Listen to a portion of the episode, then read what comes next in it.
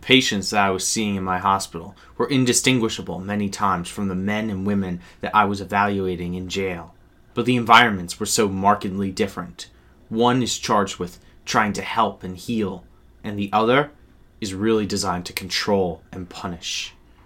These were the words of Christine Montross, a psychiatrist, an associate professor of psychiatry and human behavior at Brown University's medical school, who has treated people with serious mental illnesses for years, as explained by Dave Davies in his NPR article titled Psychiatrist America's Extremely Punitive Prisons Make Mental Illness Worse. In his article, Davies cites research from Montross that shows that in the United States, individuals with serious mental illnesses are much more likely to be incarcerated than to be treated in a psychiatric hospital. As Montross is attributed with saying in Davies' article, quote, people who are mentally ill to begin with are in circumstances that are not therapeutic and supportive at all, that are extremely punitive.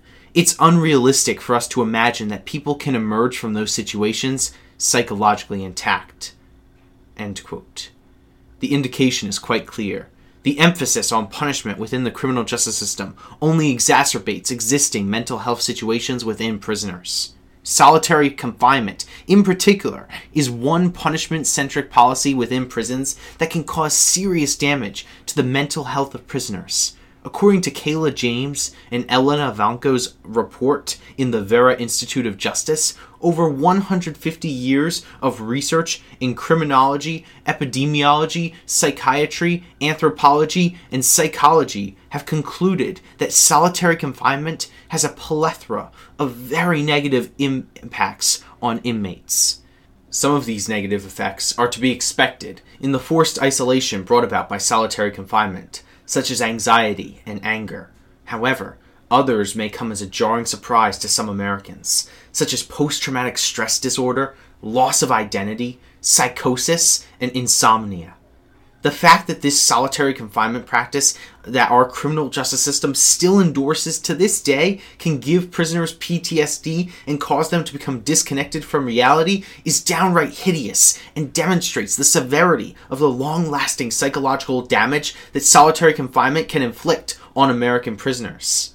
James and Vanko also articulated how solitary confinement can be especially harmful for individuals who already struggle with pre existing mental illness. Montross explained this troubling situation in an interview captured in Davies' article. Quote, when you are in the prison system, the expectations are very clear. You are given a set of rules. You're meant to follow those rules. If you don't follow the rules, there are consequences, and the consequences result in greater punishment, greater control. When a person with mental illness enters into that system, there is a misalignment between the straightforward system and their ability to comply with that system. So if someone is not thinking clearly, if they're feeling extremely paranoid, they are not going to trust the rules that are being told to them or the people who are expressing those rules. When mentally ill people are not able to comply with the instructions and expectations that are laid out for them in jail, the result is greater and greater punishment. So, one of the things that we see frequently is that as punishments escalate, the end of the line punishment is solitary confinement. So if people run afoul of the rules in prison enough times, they can be sent to solitary confinement, which is a disastrous outcome for people with mental illness. The very punitive practice of solitary confinement has been shown to only worsen mental health problems. For individuals with mental illness, this can be especially traumatic which is why it is so baffling to understand that many incarcerated individuals with mental illness are ostensibly punished for their mental illness, most egregiously with solitary confinement. Solitary confinement in the American criminal justice system's irresponsible tolerance of it can even cost lives. As indicated by James and quote, in New York State, the rate of suicide was more than five times higher for people in solitary confinement than in the general prison population between 2015 and 2019. Similarly, A 2014 study of the New York City jail system found that people who had been confined in solitary were 3.2 times more likely to self harm than incarcerated people who were never placed in solitary.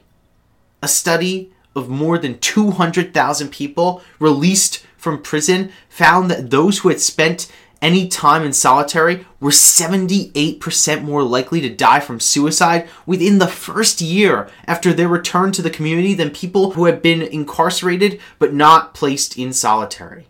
End quote. The incredibly dangerous effects that solitary confinement has had on the mental health of prisoners is, thankfully, finally starting to be addressed by lawmakers who understand the detrimental impacts of solitary confinement. In the article, Senate passes the HALT Solitary Confinement Act from the official website for the New York State Senate that was published on March 18, 2021. Some of the New York State senators cited some of the various statistics and facts that compelled them to vote for this piece of legislation that will uplift methods of rehabilitation and reduces solitary confinement in the state of New York. One such lawmaker was Senator Samra Brouk, who articulated how, quote, as chair of the Senate Mental Health Committee, I am deeply concerned about the ways that solitary confinement impacts a person's mental health. The HALT Solitary Confinement Act will end the most harmful uses of isolation and solitary confinement currently in practice throughout our state. Under solitary confinement laws, incarcerated people in New York State can be held in complete isolation for up to 23 hours a day. Solitary confinement has been shown to cause hallucinations, panic attacks, paranoia, and difficulties with thinking, concentration, and memory. And when we force young adults, elders, or people with disabilities into solitary confinement, the impacts are being exacerbated. The experience of being incarcerated is already one marked by violence, trauma, and injustice. I am proud that the Senate has passed the HALT Solitary Confinement Act, bringing New York State one step closer to ending the use of this cruel and unnecessary punishment. End quote. I would have to agree that solitary confinement very much fits this definition of cruel and unnecessary punishment, as such, it has no place within the American criminal justice system. However, while it is positive that some lawmakers are starting to take action to limit solitary confinement's troubling grasp, solitary confinement is unfortunately not the only element of American prisons that harm the mental well being of prisoners. A lack of nature in American prisons also has had a negative impact on mental health. In Claire Horton's article in The Guardian titled Gardening Helps Our Mental Health, They Should Do More of It in Jail, Alan Grant, a prisoner at Parc Prison in southern Wales, described how, quote, gardening helps with mental health, and I think they should do more of it in jail. It gives a sense of purpose. It takes our minds off things. It keeps me going. I'm happy and I enjoy it. As recounted by Horton, Mark Thomas, the manager who oversees Parc's horticulture staff, described the positive effects that nature has had on these prisoners' lives as this quote, The men who work in the garden feel differently about themselves. They have been given trust. In the eight years I've been working in my job, not one prisoner working in the gardens has been placed on the governor's report for disobeying rules. End quote. According to Patrick Barkham's article in The Guardian titled Plants Linked to Lower Levels of Violence and Self Harm in Prisons, researchers map the percentage of green space, a term used to describe trees, lawns, and shrubbery, within prisons in Wales and England, and analyze them alongside incidents of violence in prisons. As Barkham showcases, quote, the study published in the Annals of the American Association of Geographers, suggests that a modest 10% increase in green space inside a prison could reduce prisoner on prisoner assaults by 6.6%, with self harm falling by 3.5% and assaults on staff by 3.2%. Our evidence shows clear and demonstrable benefits from the presence of green space for prisoners in all categories of prison, said the lead researcher, Professor Dominique Moran of the University of Birmingham. Similarly, in Hansen Li, Xing Sheng, Chenming Yu, Xin Chen, Yang Chao, and Guodong Sheng's Frontiers in Psychiatry article titled Can Viewing Nature Through Windows Improve Isolated Living? A Pathway Analysis on Chinese Male Prisoners During the COVID 19 Epidemic, it is explained how, through an experiment conducted by the writers of this article, it was determined that, quote, the visibility of nature increased stress tolerance and thus reduced loneliness and mental health problems. The reduced mental health problem, in turn, promoted life satisfaction and well being. Our findings suggest that nature exposure through windows is effective in enhancing prisoners' life satisfaction and well being. The policymaker may need to consider nature based solutions such as indirect nature exposure in prisons to benefit isolated populations. If the presence of green space correlates with such positive mental health benefits among prisoners, the question of why the absence of green space in so many American prisons is so apparent must be raised. Alongside eliminating solitary confinement, green space must be required in order for the mental health of prisoners to truly be protected. Even still, there would still have to be other changes that would have to be made to the criminal justice system in order for the mental health and emotional well being of prisoners to be valued in its entirety. One such significant change would involve improving the food that prisoners eat.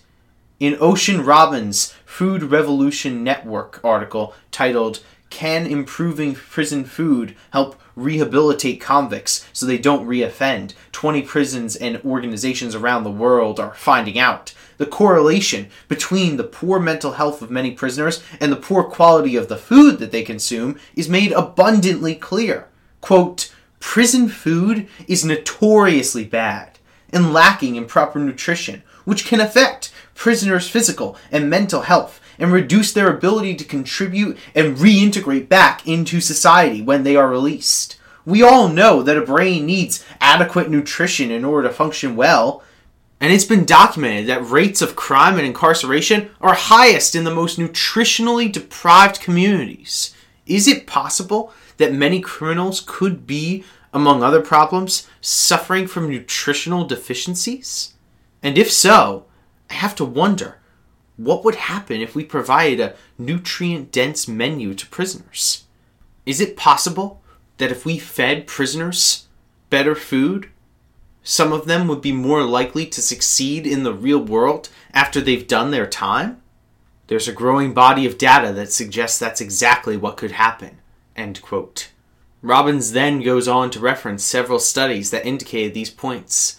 One of the most telling of these studies came in 2002 when, quote, a senior research scientist in the Department of Psychology, Anatomy, and Genetics at the University of Oxford by the name of Bernard Gesch led a study that shed further light on what might be possible.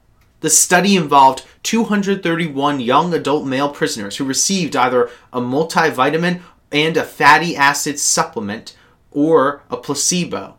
The testing phase ran for 142 days. During that time, the prisoners who took the supplement had a 35% drop in disciplinary incidents and a 37% decline in violent behavior.